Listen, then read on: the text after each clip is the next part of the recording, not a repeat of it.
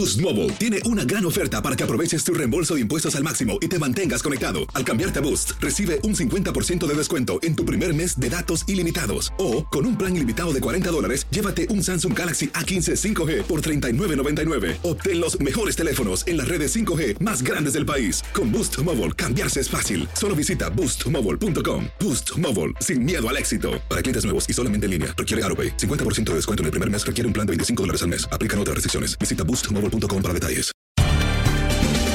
Bienvenidos al podcast de Buenos Días América, la revista radial más completa para los hispanos. Política, salud, economía, tendencia y deporte son algunos de nuestros temas. Bienvenidos.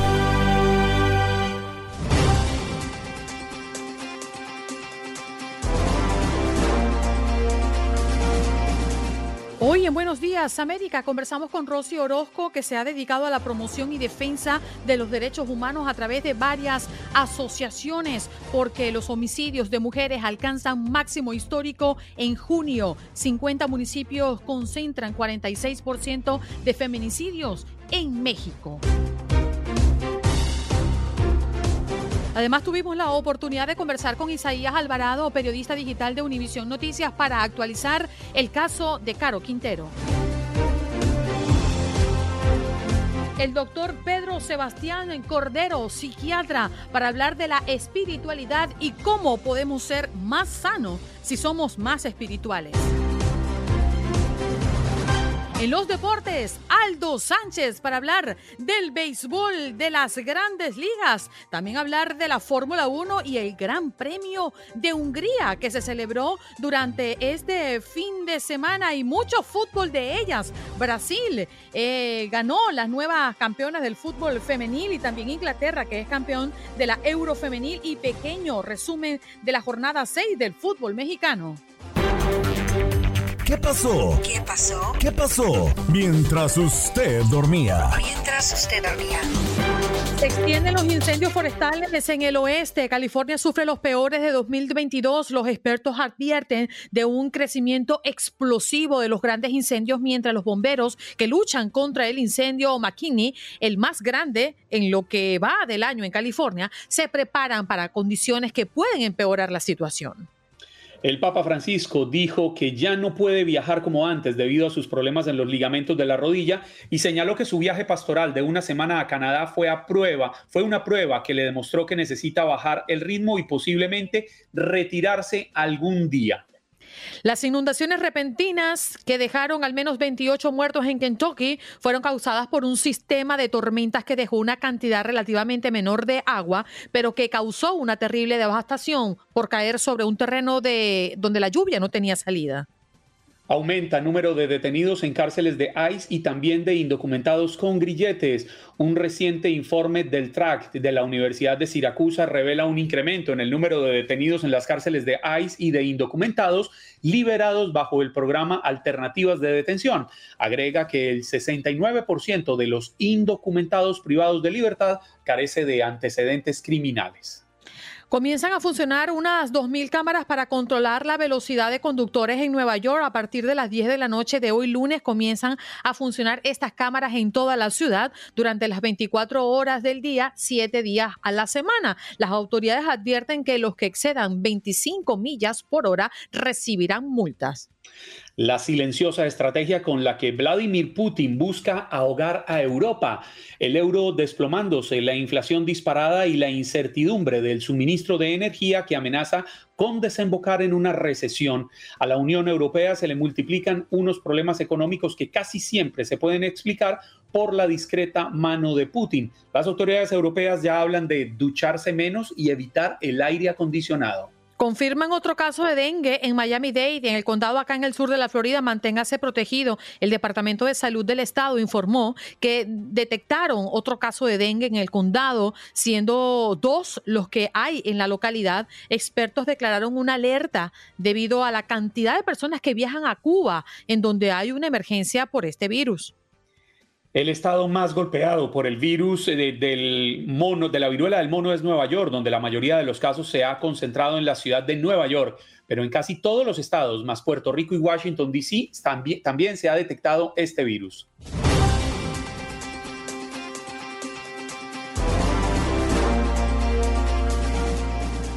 Nos vamos de inmediato con nuestra próxima invitada. Siempre es un gusto conversar contigo, Rosy Orozco. Gracias por estar esta mañana con nosotros.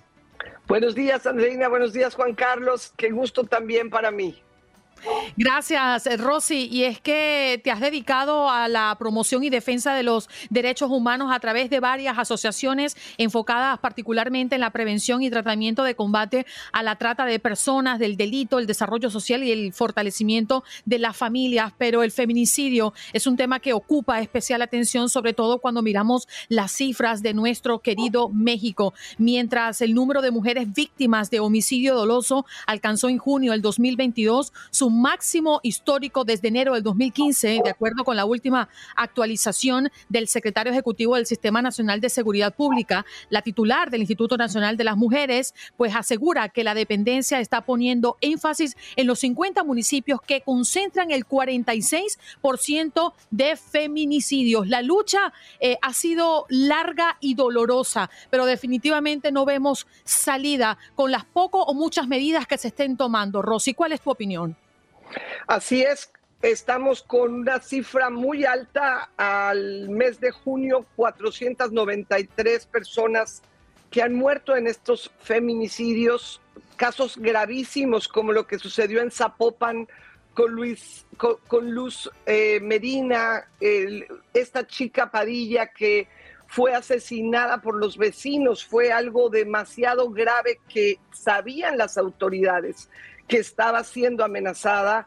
Ella había subido, estuve ayer viendo sus redes sociales, es desgarrador que deja un chiquito con autismo, con una necesidad muy grande de su mamá, y ver cómo las autoridades en este caso fueron tan omisas con Luz Raquel Padilla, Luz Raquel Padilla. Y Margarita también se enseña otro caso en Cuautla, que las autoridades también sabían ya que había sido ya agredida por los familiares. Son casos donde estamos viendo que eh, son muy ligados también a la trata. Tenemos 493 casos de feminicidios, 494 de trata.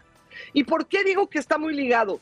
Tlaxcala. Tlaxcala, un estado donde hoy están escondiendo las cifras. Un estado donde nos reportan muchas víctimas que llegan a las fiscalías a denunciar trata y no quieren en las carpetas poner trata. Una de las chicas que desapareció justamente por estos delitos que acaba de aparecer en Veracruz, son Nuevo León y Veracruz los estados que tienen más feminicidio, 21 casos entre los dos. Melisa Ortega Camacho desaparece el 15 de mayo de Tlaxcala. Aparece asesinada en Veracruz. Sí. Las redes de tratantes.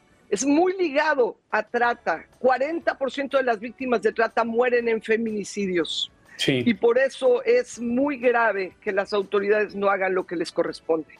Pero, Rosy, yo recuerdo que de este tema ya habíamos hablado en el pasado con usted eh, y me sigo preguntando, ¿qué pueden hacer las autoridades? Porque es que en el año 2007, por poner un ejemplo, fue creado el Sistema Nacional de Prevención, Atención, Sanción y, Erradicación de la Violencia contra las Mujeres. Luego de esto, pues vimos cómo se implementaron los famosos taxis rosados en Ciudad de México para buscar luchar contra el feminicidio, entre otras. Tuvimos vagones del metro también en Ciudad de México para que las mujeres pudieran ir solas en esos vagones y no tuvieran que estar expuestas al acoso, no tuvieran que estar expuestas a la violencia contra ellas solo por razones de género. Es decir, si a uno le preguntan, uno dice, pues hay voluntad del gobierno, hay, hay, hay un interés de las autoridades de subsanar este problema. Pero entonces me pregunto yo, y no sé si me acompaña en eso, el problema es de una sociedad que ha sido machista, el problema es de una sociedad que no ha entendido que en el respeto a la diferencia, que en la tolerancia está el camino para respetar y proteger sobre todo a las mujeres? Yo creo que tienes razón porque la sociedad está hoy llenando su mente de escenas muy violentas. El 88% de la pornografía en los 50 más famosos videos de pornografía, 88% son escenas violentas están alimentándose de escenas que luego cometen, como pasó con el multiasesino Ted Bundy, que reconoció un día antes de morir en la silla eléctrica que de eso alimentó su mente. Pero tenemos estados de la República, Juan Carlos, ahora que tuvimos un evento con todos los fiscales anticorrupción, platicábamos, por ejemplo, Coahuila tenía un alto em, eh, de desaparecidas, muy alto índice de desaparecidas y feminicidios. ¿Qué hizo Coahuila en 2012? Cerró los lugares que son giros negros, que son lugares donde las mujeres eran violentadas como objetos. Lo mismo Tamaulipas. Tamaulipas bajó, fíjate, Torreón era de las cinco ciudades más peligrosas del mundo. Hoy es de las diez ciudades más seguras.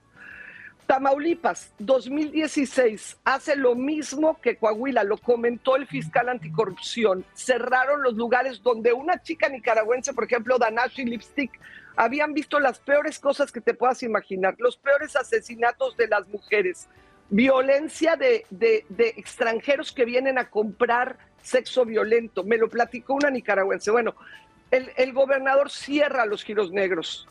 Hoy, de ser uno de los tres estados más violentos con más crímenes, es en el Secretario Ejecutivo de Seguridad Nacional el número 25.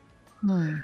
Eso cambia porque el, el gobernador y cada alcalde, acabamos de tener una cumbre en Washington donde estuvo el alcalde, por ejemplo, Rubalcaba o el alcalde de Metepec, Flores. Ellos han cerrado los giros negros. Coajimalpa es la, alcaldía más segura de la Ciudad de México. No tiene ningún lugar donde la mujer sea violentada, donde el hombre vea como normal que una mujer sea un objeto que, usan y que violan y que pagan por violar. Eso cambia la mentalidad de los jóvenes, como ha pasado en Coahuila, como ha pasado ahora en Tamaulipas. Además, en esos lugares se corrompe todo mundo, porque te llevan a un policía, le sientan una nena en las piernas, le sacan una foto y el policía va a tener que hacer lo que diga esa organización ligada a drogas, ligada a armas, ligada a lavado de dinero. Es criminal. Rosy, fíjate, eh, en consecuencia de lo que nos estás explicando, yo creo que hay tres preguntas que entre ellas se responden un poco. Tú nos hablabas de las cifras oficiales, pero ¿por qué muchos feminicidios son juzgados como homicidio? ¿Cuál es la diferencia entre homicidio y feminicidio? ¿Y por qué no existe el homicidio? Sí, porque realmente esto que ha sucedido gracias a las alertas de género, gracias a tantas mujeres que han luchado, ha sido por la desigualdad tan grande donde la mujer ha sido pisoteada en todos sus derechos y justamente muchos ah, hombres que aprovechándose de su fuerza, de su ah, diferencia de, de fuerza sobre todo, pues como en este caso, esta chica Luz Raquel Padilla, muere a manos de vecinos que estuvieron amenazándola por semanas y nadie hizo nada. No fue, eh, fue tan desigual además dejar este niño porque los, igual que tres huérfanos en Cuautla de Margarita, y pues de verdad es gravísimo que además también la trata de personas de igual está pasando, como en Tlaxcala, que dice no es violencia de pareja, no es no es este trata, es corrupción de menores y lo pasan por otros delitos para que no salgan estas cifras. El error lo tenemos también en organizaciones que toman las cifras del secretariado para acusar a los estados diciendo que la Ciudad de México, por ejemplo, o el Estado de México tiene mucho feminicidio. No, a ver, lo que pasa es que el Estado de México sí sí eh, eh, lo, registra como feminicidio. Y sí hace una labor contra el feminicidio. El Estado de México sí registra la trata y combate la trata. Por eso tiene muchas cifras. Y no deberíamos de castigar al Estado diciendo esto porque es el mm. que tiene tres refugios, es el que tiene más sentencias, igual que la Ciudad de México. Rosy, lamentablemente el tiempo se nos escapó, pero siempre es un gusto hablar contigo, lamentablemente en temas muy sensibles para nosotros. Muchas gracias. Gracias a ustedes, Juan Carlos Andreina, gracias. Bueno, homicidios de mujeres alcanzan un máximo histórico en junio. 50 municipios allá en México concentran el 46% de feminicidios. Y hoy para hablarnos de cifras y de lo que está pasando, allí escuchaban a Rosy Orozco, que se ha dedicado a la promoción y defensa de los derechos humanos a través de varias asociaciones.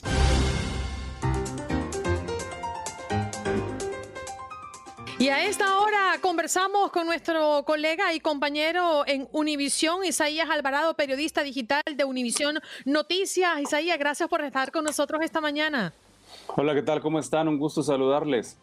Bien, gracias. El Departamento de Justicia de Estados Unidos ha mm, desclasificado la acusación contra el narcotraficante Rafael Caro Quintero como parte del proceso de solicitar su extradición de México. Isaías, ¿quién es Rafael Caro Quintero y por qué es tan importante su caso?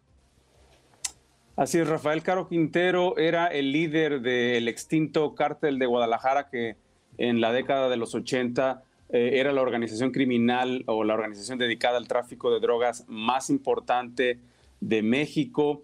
Eh, él es el, objetivo, era el objetivo número uno de la Agencia Antinarcóticos de este país, porque en 1985 eh, fue quien ordenó el secuestro, la tortura y el asesinato del agente de la DEA, Enrique Quique Camarena, como una venganza, dice la DEA, por haberse infiltrado en el cártel de Guadalajara y, haber propiciado a que se realizara una enorme redada en el rancho El Búfalo, donde se destruyeron eh, miles de, plantas de marihuana que estaba sembrando el cártel de Guadalajara con la idea de enviarlas a Estados Unidos. Él fue detenido en 1985 eh, fue juzgado a 40 años de prisión por, por el asesinato de, Camarena.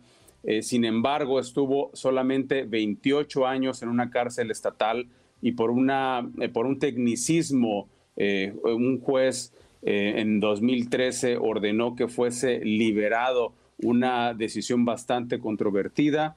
el gobierno de Estados Unidos pidió la detención de Rafael Caro Quintero después se emitió esta orden de recaptura, pero pues eh, el llamado narco de narcos ya se había fugado, se había ido a la sierra de Sinaloa a esconderse y tomó nueve años eh, para volverlo a encontrar y detener. Eso sucedió a mediados de julio y es ahora eh, que el gobierno de, Estados Unidos está pidiendo una vez más su extradición esta, esta nueva, este nuevo documento que, ha emitido el Departamento de Justicia indica que lo están solicitando en el Distrito Central de California, es decir, en una Corte Federal de Los Ángeles, en este estado, para que aquí sea eh, eh, juzgado por la muerte de Camarena y también dicen por haber eh, liderado el cártel de Caborca, una organización criminal que él fundó o que él creó después de haber, de haberse, eh, de haber estado en, fuga, pues siendo un fugitivo eh, desde, desde que fue liberado de la prisión en, en, 2000, en 2013. El, gobierno de Estados Unidos dice que el cártel de Caborca enviaba cocaína, marihuana y otros narcóticos hacia Los Ángeles, hacia San Diego, hacia Nueva York y varias ciudades de Estados Unidos. Sí. Sabe, Isaías, que yo quería saber usted qué percepción tiene, porque han pasado casi 40 años desde que fue asesinado Kiki Camarena, como usted muy bien nos lo explica, un, un episodio de la guerra contra las drogas muy recordado aquí en Estados Unidos por el salvajismo que hubo alrededor de esta muerte. A lo largo, según las investigaciones, durante dos días, este hombre fue salvajemente torturado. Un agente de la DEA que logró inmiscuirse en el aquel entonces poderoso cartel de Guadalajara. Sin embargo, Caro Quintero ya fue juzgado y condenado en México por ese asesinato de, de Kiki Camarena. La pregunta que yo me hago y que creo que es muy válida para los juristas es si puede ser juzgado nuevamente en Estados Unidos. Un principio del derecho internacional es que usted no puede ser juzgado dos veces por un mismo delito pero parecería que en este caso quisieran hacerlo. Así es, ese es el argumento principal de la defensa legal de Caro Quintero, en que no puede ser juzgado dos veces por el mismo crimen. Lo que el gobierno de México está pidiendo es que eh, Caro Quintero cumpla eh, los años que aún eh, le restan pues de esta condena, 40 años. Y Estados Unidos está enfocado también en, en, juzgarlo por, por crimen organizado, por el haber creado este cártel llamado cártel de Caborca.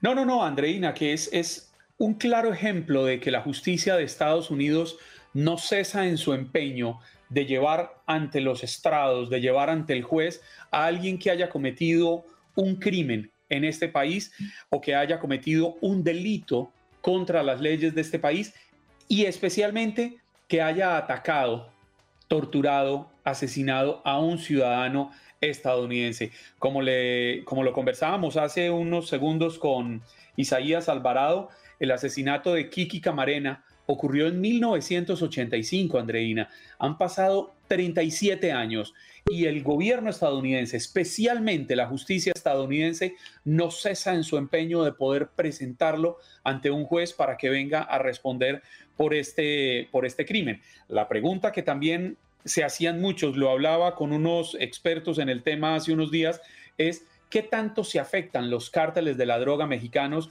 hoy en día con la captura de Rafael Caro Quintero pues realmente creo que muy poco, como, como lo explicaba yo en ese momento. Eh, Caro Quintero se había convertido en una especie de como de consejero o de asesor de lo que hoy en día es el cártel de Sinaloa, porque Caro Quintero fue el antecesor de eh, Joaquín El Chapo Guzmán e incluso del Mayo Zambada. Ya lo tenemos de vuelta, Isaías Alvarado. Adelante, creo que ahora sí te copiamos perfectamente. Así es, me escuchan muy bien. Sí, sí perfecto, Isaías. Adelante, Isaías. Muy bien. Sí, escuché lo que decía Juan Carlos. Eh, así es, lo que dicen es que desde, desde que salió Caro Quintero de prisión, eh, tomó o retomó sus actividades criminales. Lo que no está cierto es eh, en qué nivel se volvió a involucrar. Algunos dicen que solamente recibía alguna especie de protección de los líderes del cártel de Sinaloa que lo fueron a saludar, según contó él mismo a la periodista Anabel Hernández, eh, cuando estaba eh, ya escondido en la Sierra de Sinaloa, fue el Chapo Guzmán, fue Ismael El Mayo Zambada a presentarle sus respetos y dicen también a ofrecerle seguridad en la zona del Triángulo Dorado. Eh, esta, esta región donde convergen los estados de Sinaloa, Durango y de Chihuahua.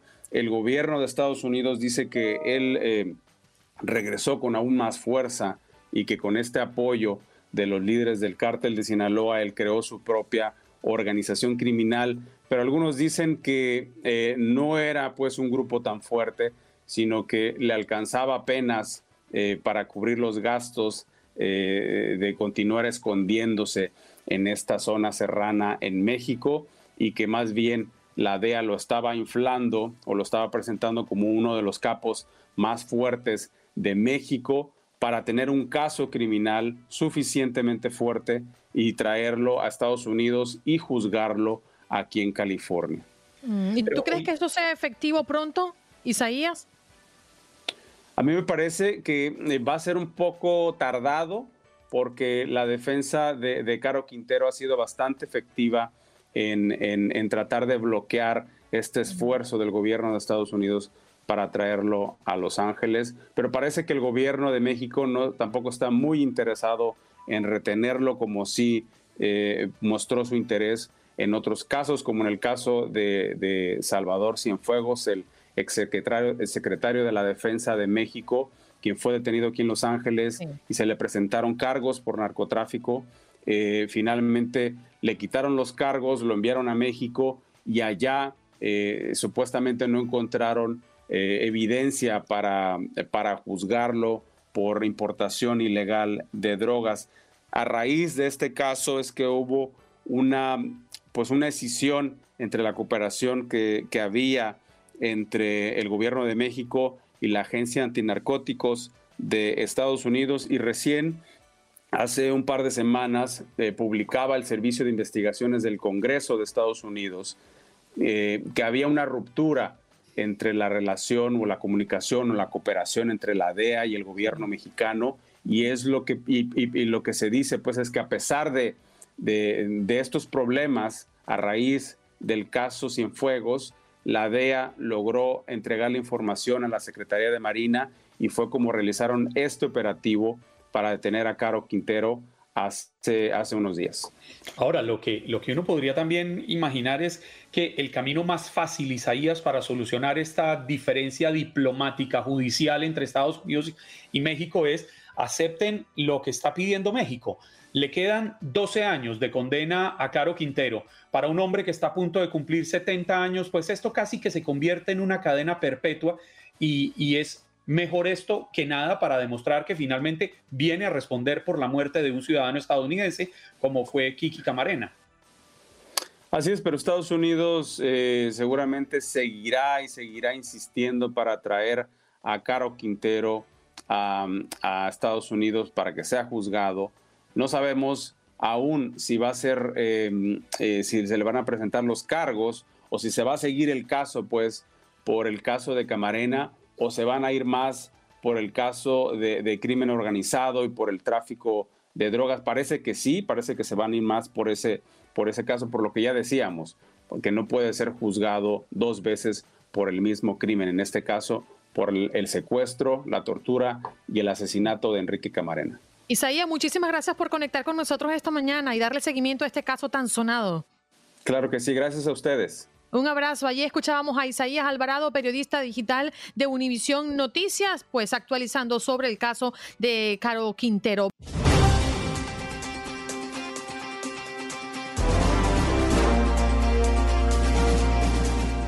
Bueno, nos vamos de inmediato con nuestro próximo invitado, es el doctor Pedro Sebastián Cordero. Muy buenos días, doctor. Gracias por estar esta mañana con nosotros. Bienvenido. Muchas gracias, Andreina. Muchas gracias, Juan Carlos, por la invitación. Bueno, nos llama mucho la atención este estudio liderado por la Universidad de Harvard que concluye que la espiritualidad debe ser incluida en los tratamientos médicos. Esto se debe a que ser una persona espiritual tiene un posible efecto positivo sobre las enfermedades y la salud en general. ¿Qué opina usted, doctor, ya que usted es psiquiatra, eh, con referencia a este estudio? ¿La espiritualidad nos hace más sanos? Realmente es un estudio muy interesante eh, y si pudiéramos hacer que todos los pacientes de alguna forma tengan una conexión espiritual, realmente ayudaría, sobre todo en mi área, en la parte de lo que es salud mental, en las patologías de ese tipo. Eh, realmente la espiritualidad eh, es muy variable entre los seres humanos, ¿no? No quiere decir que tenga que ver con, con, ser religioso o no ser religioso, sino más bien con tratar o no de tener una conexión con esa parte espiritual que tenemos todos. Sabe, Pedro, que me, encanta oírlo porque yo siempre he sostenido, y, en mi casa incluso se me burlan y me dicen, no, pues ni que fuera médico, pero yo siempre he defendido la tesis de que la mente humana es tan poderosa que somos capaces de cambiar muchas cosas y si no las logramos cambiar, al menos las hacemos más llevaderas y todo está en la forma en que podamos enfrentar los problemas y en este caso las enfermedades. Así es. Realmente con la mente podemos controlar básicamente las funciones corporales. Al final todo está regido por, por la mente. Y si logramos hacer un impacto positivo diariamente en nuestro, nuestro pensamiento, en nuestras emociones, eso se va a ver eh, pues, directamente reflejado en nuestras, en nuestras reacciones y en nuestra parte corporal.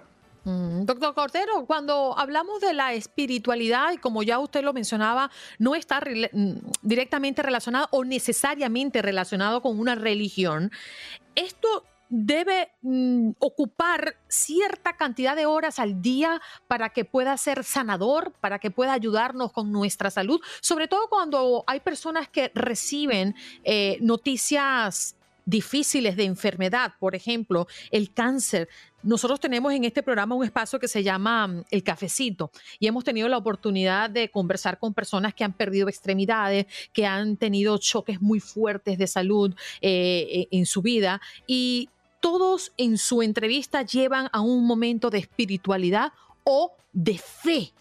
¿Cómo se explica? Así es, Andreina, realmente es la palabra fe. ¿no? Eh, no hay un tiempo establecido para que se vean los beneficios de, la, práctica de la espiritualidad. Hay estudios que incluso dicen que con 10 a 15 minutos al día de realizar algún tipo de introspección o de práctica espiritual, ya se ven resultados sobre todo en lo que es el sistema inmune, muy relacionado con, los procesos oncológicos, con los procesos que, incluyen un tipo de cáncer. Eh, realmente los beneficios de la espiritualidad, eh, de todas las maneras, de todas las formas, ya sea mediante meditación, oraciones, introspección, se va a ver reflejado en un cambio a nivel del sistema inmunitario, una disminución en el cortisol, que es muy importante, y una serie de beneficios ah, en, en el aspecto anímico, en el aspecto afectivo de la persona.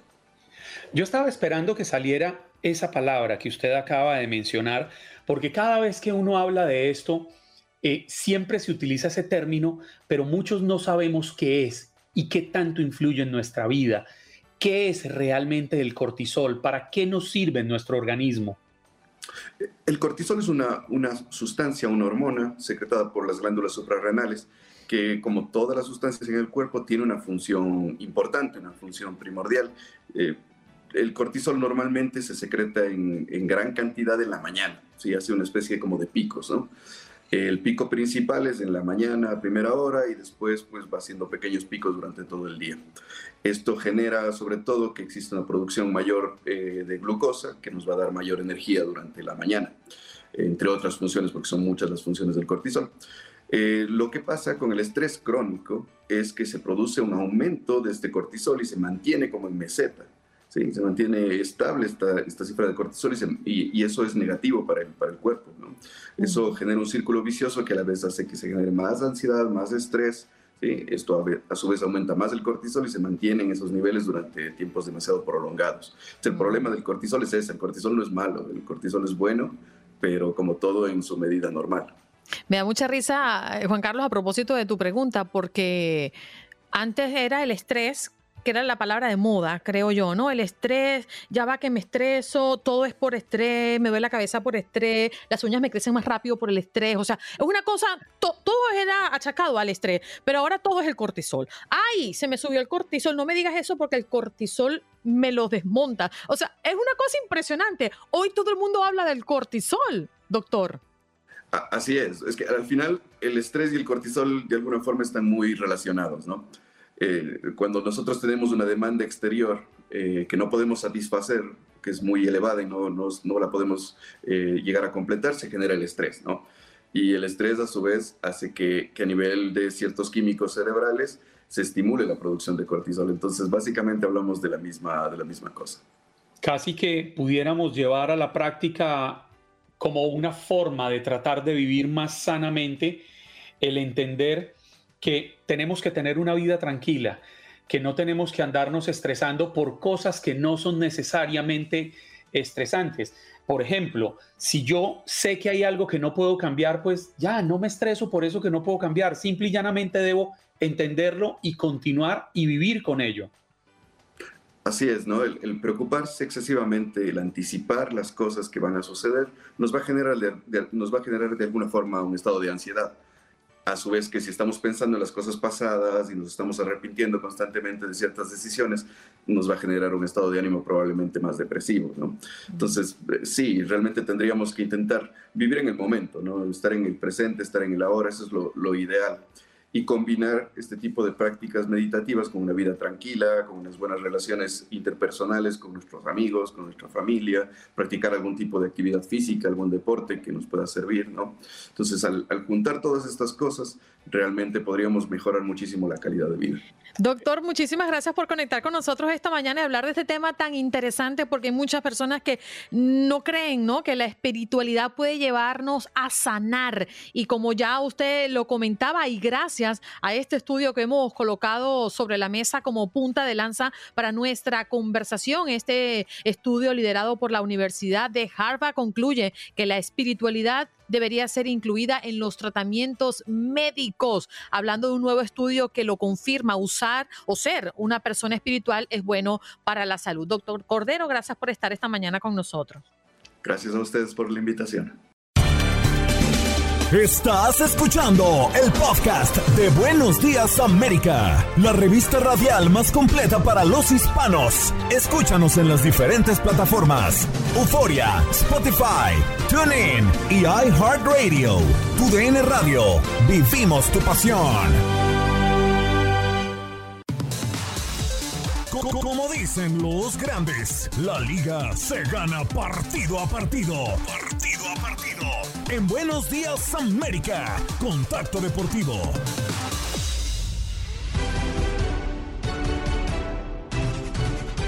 Y saludamos a Aldo Sánchez. Muy buenos días, Aldo. ¿Cómo estuvo tu fin de semana? ¿Qué tal, Anderina? Un placer saludarte, al igual que Tatiana, George, toda la hermosa audiencia que nos escucha. Mi fin de semana estuvo espectacular porque tuvimos fútbol eh, por todos lados y también muchísimos deportes. ¿Qué tal estuvo el, el, tuyo, perdón? Muy bien, mucho deporte también, mucho béisbol de grandes ligas, mucho fútbol y Fórmula 1, que sé que un poquito más adelante me vas a hablar de ese carrerón de Hungría. Ah, claro que sí. Bueno, como es costumbre, hoy arrancamos con eh, el lunes de resaca deportiva, ¿eh? así que bueno, vamos a ver qué nos eh, regaló lo que viene siendo el mundo deportivo. ¿Te parece si nos vamos con lo que pasó el día de ayer en una jornada muy movida de MLB? Vámonos con el béisbol de las grandes ligas. Así es, porque bueno, empezamos primero con un partido eh, que me gustó mucho, que fue el encuentro entre los Red Sox y los eh, de Milwaukee. Se impusieron 7 a 2, de hecho fue de los partidos inaugurales de la jornada dominical, al igual que una paliza por parte de los Phillies a los eh, Piratas 8 por 2. Y bueno, hablando de carreras en cero, los Cardenales 5 por 0 a los Nationals de Washington y los Atlanta Braves también, también hicieron lo propio, una carrera cero frente a los D-backs. Ya en otros marcadores abultados, los New York Mets eh, le ganan 9 a 3 a los Marlins de Miami y finalmente Los Ángeles Dodgers 7 a 3 frente a los Rookies para finalizar la jornada y esto lo vivieron a través de la señal de TUDN Radio. Los Chicago Cubs eh, perdieron 4 a 0 frente a los Giants de San Francisco. Pero bueno, ¿qué viene siendo noticia? ¿Qué buenas nuevas se termina por haber en la MLB? Pues bueno, eh, la verdad es que seguimos, seguimos dando de qué hablar con uno de los eh, rookies de Los Ángeles Dodgers y es el caso de Jace Outman, que por primera vez eh, conecta un at-bat histórico en su debut de la MLB. Prácticamente es el primero en la franquicia de los Dodgers. Así que bueno, hay que ponerle el ojo por encima a este rookie porque pinta para ser cosas buenas. Sí, tiene 25 años, pero eh, bien sabemos que en el béisbol nos permite dar una carrera prolongada, ¿no? Eh, sí se requiere esfuerzo físico, pero no como otros deportes, como el mismo fútbol americano, como el mismo fútbol o incluso como deportes de mayor exigencia, como lo viene siendo natación, ¿no? Eh, él, este novato, fue escogido de los Colorado Rookies y ahora, pues bueno, después de una temporada con los juveniles de los Dodgers, ahora debuta en el primer equipo y logra conectar un gran hit el primero, el prácticamente el mejor récord en la historia para un rookie en su debut. Y eh, ya con esto, los Dodgers eh, terminan por completar una marca de 7 a 3 en los últimos 10 partidos, 7 victorias, 3 derrotas. Y me gustaría citar un poquito de lo que dijo este jugador eh, para lo que viene siendo los medios de comunicación. Fue un sueño hecho realidad y lo adiviné. Para serte sincero, la jugada nunca me la esperaba estas son la clase de sorpresas que ojalá me siga sorprendiendo en mi carrera. Así como vi llegar la pelota, no dudé ni un segundo y puse la seguridad en mí mismo. Me relajé y ya una vez eh, golpeando la pelota supe que iba a pasar. Solamente me queda decir eh, gracias a todos porque mi carrera la vengo trabajando desde hace ya cinco años. Pues qué mejor, qué mejor que la eh, MLB nos siga sorprendiendo con este tipo de novatos para lo que viene siendo un futuro, ¿no? Y, hay muchísimos más en la MLB, pero bueno, eh, este por el momento ha completado un récord histórico para Los Ángeles Dodgers. Bueno, allí está, ¿no? El béisbol de grandes ligas que no para, que ya después de haber eh, vivido eh, Aldo eh, la, mm, la, mitad de la temporada regular o la primera mitad, pues se vienen muchas emociones y definiciones de muchas franquicias que seguramente pues ya estaban un poco afianzadas en la cima de la clasificación, otros que no lo estaban pero aprietan en esta prácticamente recta final, así que todavía nos quedan muchas emociones por vivir y somos la casa del béisbol de las grandes ligas. Así es, la casa oficial en español en los Estados Unidos y en Puerto Rico. Y si bien lo comentas, Andreina, apenas, apenas comienza así para equipos como los Yankees y para los Mets, pues bueno, ya como que están perdiendo sentido a la temporada regular, pero para otros clubes que se están metiendo en la pelea, pues ay, ay, ay, siempre hay, siempre hay sorpresas al final y buscando sí o sí meterse a lo que viene siendo los playoffs, que obvio, la parte más sabrosa de la MLB. Lamentablemente abrimos con una noticia pues un poco triste, ¿no? Y que deja a muchos en el deporte pues dolidos por su ausencia física. Eh, desafortunadamente se nos va Bill Russell, eh, como tal eh, fue uno de los mejores jugadores de la NBA en cuestión de títulos, tiene demasiados palmarés y bueno, termina falleciendo a la edad de los 88 años ¿Y cuáles son para... Boost Mobile tiene una gran oferta para que aproveches tu reembolso de impuestos al máximo y te mantengas conectado. Al cambiarte a Boost, recibe un 50% de descuento en tu primer mes de datos ilimitados. O, con un plan ilimitado de 40 dólares, llévate un Samsung Galaxy A15 5G por $39.99. Obtén los mejores teléfonos en las redes 5G más grandes del país. Con Boost Mobile, cambiarse es fácil. Solo visita boostmobile.com. Boost Mobile, sin miedo al éxito. Para clientes nuevos y solamente en línea, requiere AroPay. 50% de descuento en el primer mes requiere un plan de 25 dólares al mes. Aplican otras Visita boostmobile.com para detalles. De sus estadísticas, bueno, fue cinco veces mejor, el eh, jugador más valioso, perdón, de la NBA, fue cinco veces MVP, cinco veces máximo rebotador, 12 veces elegido para el All-Star de la NBA, una vez MVP de este tipo de partidos del All-Star, tres veces mejor equipo de la NBA, ocho veces eh, segundo mejor equipo de la NBA y una vez mejor equipo defensivo de la NBA. Pero, ¿qué les parece si escuchamos rapidísimo una pequeña cápsula de nuestro compañero Tate Gómez Luna respecto a lo que fue el legado de Bill Russell. El mundo del básquetbol está de luto. Este domingo la ex estrella de los Boston Celtics, Bill Russell, falleció a los 88 años, anunció su familia a través de las redes sociales. El ex pivot que murió en paz con su esposa Janine a su lado será recordado por ser el basquetbolista con más campeonatos en la historia de la NBA con 11 y más apariciones en finales con 12. La época dorada de Bill Russell y los Celtics duró un lapso de 13 años en donde conquistaron 11 coronas, 8 seguidos, entre 1959 y 1966. Además, es la mayor cantidad conseguida por un equipo de forma consecutiva. Merecedor de la medalla presidencial de la libertad en 2010 gracias a épocas de activismo, la carrera de Russell duró 15 años, comenzando en la Universidad de San Francisco, donde fue dos veces al American, ganó dos campeonatos consecutivos en la NCAA y llevó al equipo a 55 triunfos consecutivos. También fue medallista de oro en los Juegos Olímpicos de 1956. La única derrota en finales ocurrió en 1958 ante los San Luis Hawks, en donde la serie estaba empatada dos cuando Bill Russell se lesionó y fue hospitalizado. Los Celtics perdieron los dos siguientes para perder el título. Russell, cinco veces MVP y 12 veces All-Star, también se destacó por ser un gran bloqueador, pues terminó con 21.620 rebotes, promediando 22.5 por juego. Además, lideró a la liga en rebotes cuatro veces, tuvo 51 rebotes en un partido y 12 temporadas seguidas de mil o más rebotes. Sus promedios fueron de 15.1 puntos por juego y 4.3 asistencias.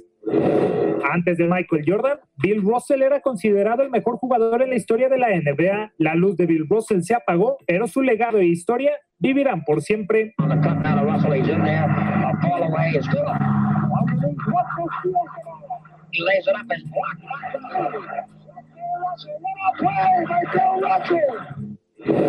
En paz descanse William Felton Russell.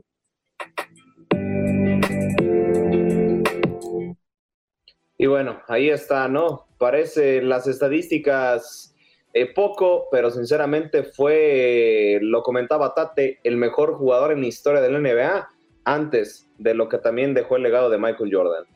Sí, señor. La verdad es que mm, revisando su palmarés y revisando su trayectoria como jugador, eh, vaya qué valor tuvo, ¿no? En la NBA, llamado el mejor baloncesto del mundo. Y si hablamos de resultados, Aldo, nos encontramos con la Fórmula 1 que tuvo su gran premio de Hungaroring este fin de semana.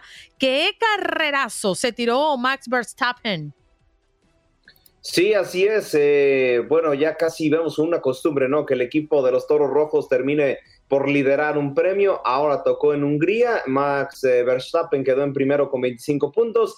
Y bueno, por ahí me, sorprende, la, para ser sincero, es que ya van varias carreras en las que Mercedes termina por estar en el podio con sus dos representantes, pero me dirán, a ver, Aldo, ¿por qué te sorprende? Dices Mercedes.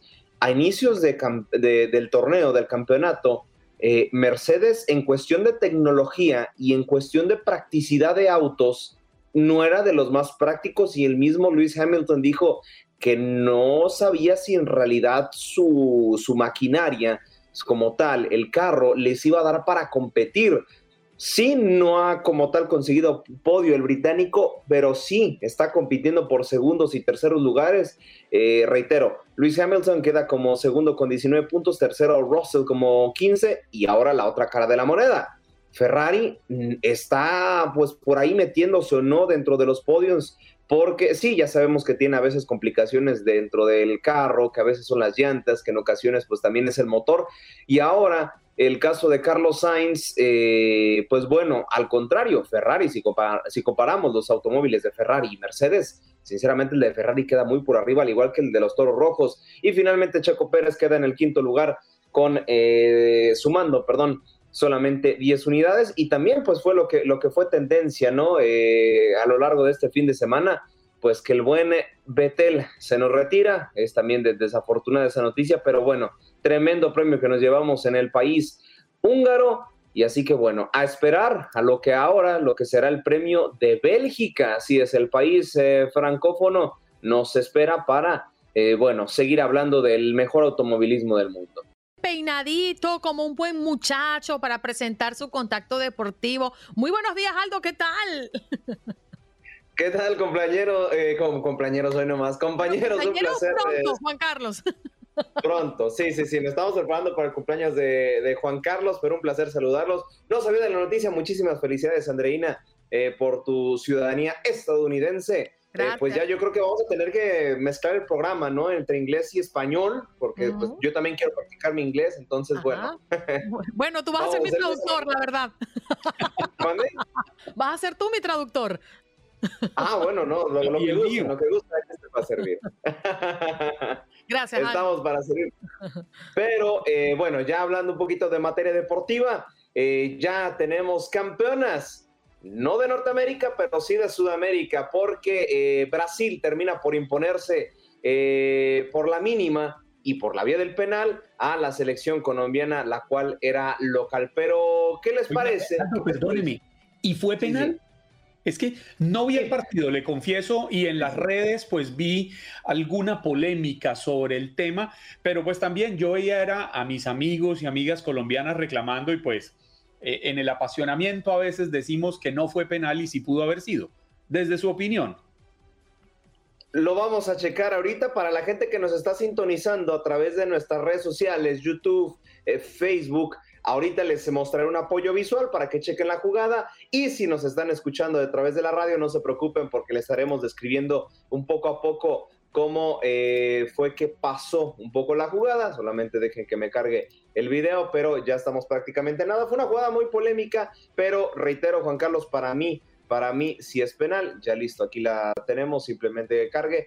Bueno, podemos apreciar la jugada. Esta es la primera instancia donde la arquera de Viña termina por llevarse prácticamente a tres defensoras y justo unos cuantos metros del área grande de la portería termina por ser derribada. Ahora sí, si vamos a irnos un poquito más adelante, la repetición para ver la jugada, todo se elabora desde los tres cuartos de cancha y ahí de Viña en primera instancia, dos centrales, una le hace una pequeña entrada y la otra termina por extender su pierna izquierda y con esto frena totalmente al ataque y eso permite que sancionen la pena máxima. Podemos ver otra toma donde, pues sí, evidentemente no es una falta de suma gravedad, pero interrumpe una jugada manifiesta de gol y como tal eh, eh, interrumpe el ataque de Brasil cara a la portería, lo cual, pues si nos vamos al reglamento y nos ponemos rigoristas, pues, sí, es, es, es, penal claro. Y, bueno, con, con, esto termina por eh, llevarse el título Brasil y también para que vean que yo los consiento mucho, aquí tenemos un poquito de lo que fue el festejo de Brasil como campeonas, bicampeonas ya ¿eh? de este torneo. ¡Se acabó! ¡Ocho veces Brasil! ¡Ocho veces campeón de la Copa América! ¡Brasil! ¡Gana su octavo título! Y el Corcovado no puede abrazar tantos títulos que gana. Esta potencia mundial Brasil lo gana. Y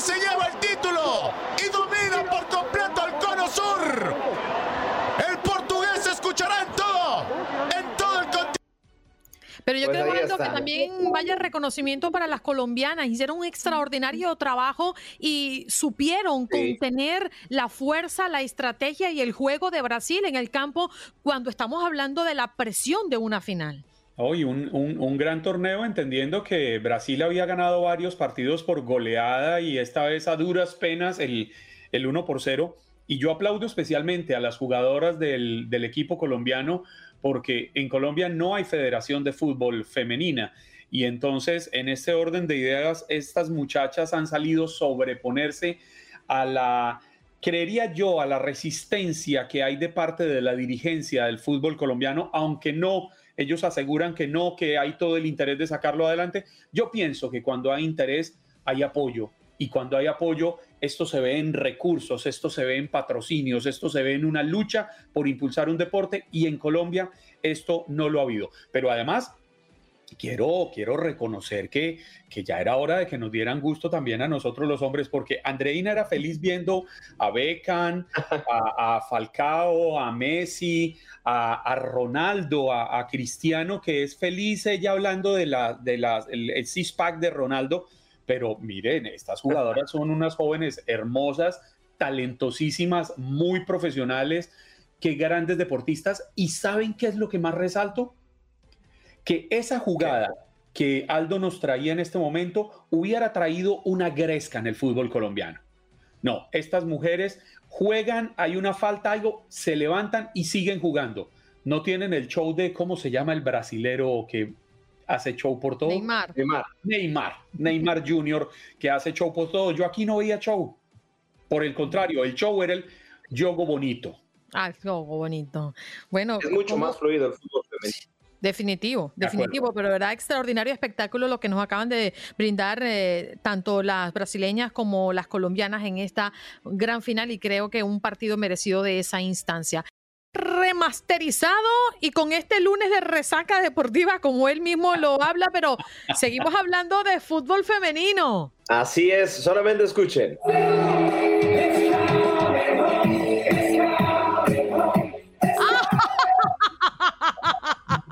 Ándale, Aldo, andas con tu banderita.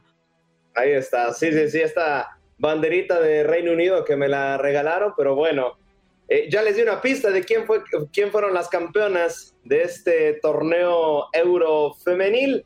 Así es, el conjunto de Inglaterra gana su primera presea a nivel eh, continental y en la categoría femenina, en un partido que la verdad sacó chispas, se fueron hasta tiempos extras y ahí es donde el conjunto británico termina por imponerse a las alemanas que querían ser, eh, bueno, ya de por sí eran máximas campeonas de, de la categoría de Europa, pero bueno, buscaban seguir con su hegemonía, pero eh, justamente Alemania no había recibido gol en todo el torneo e Inglaterra fue, le bastaron dos goles para acabar con esa defensa y también para proclamarse campeonas. Así es un poquito de lo que se vivió. Eh, el gol, el primero, en primera instancia, el gol de lo que fue eh, el- la primera anotación, válgame la redundancia, de Inglaterra a Alemania. Balonazo largo viene para Inglaterra. ¡Lo tiene Inglaterra! ¡Es el primero! ¡Por encima! ¡Gol!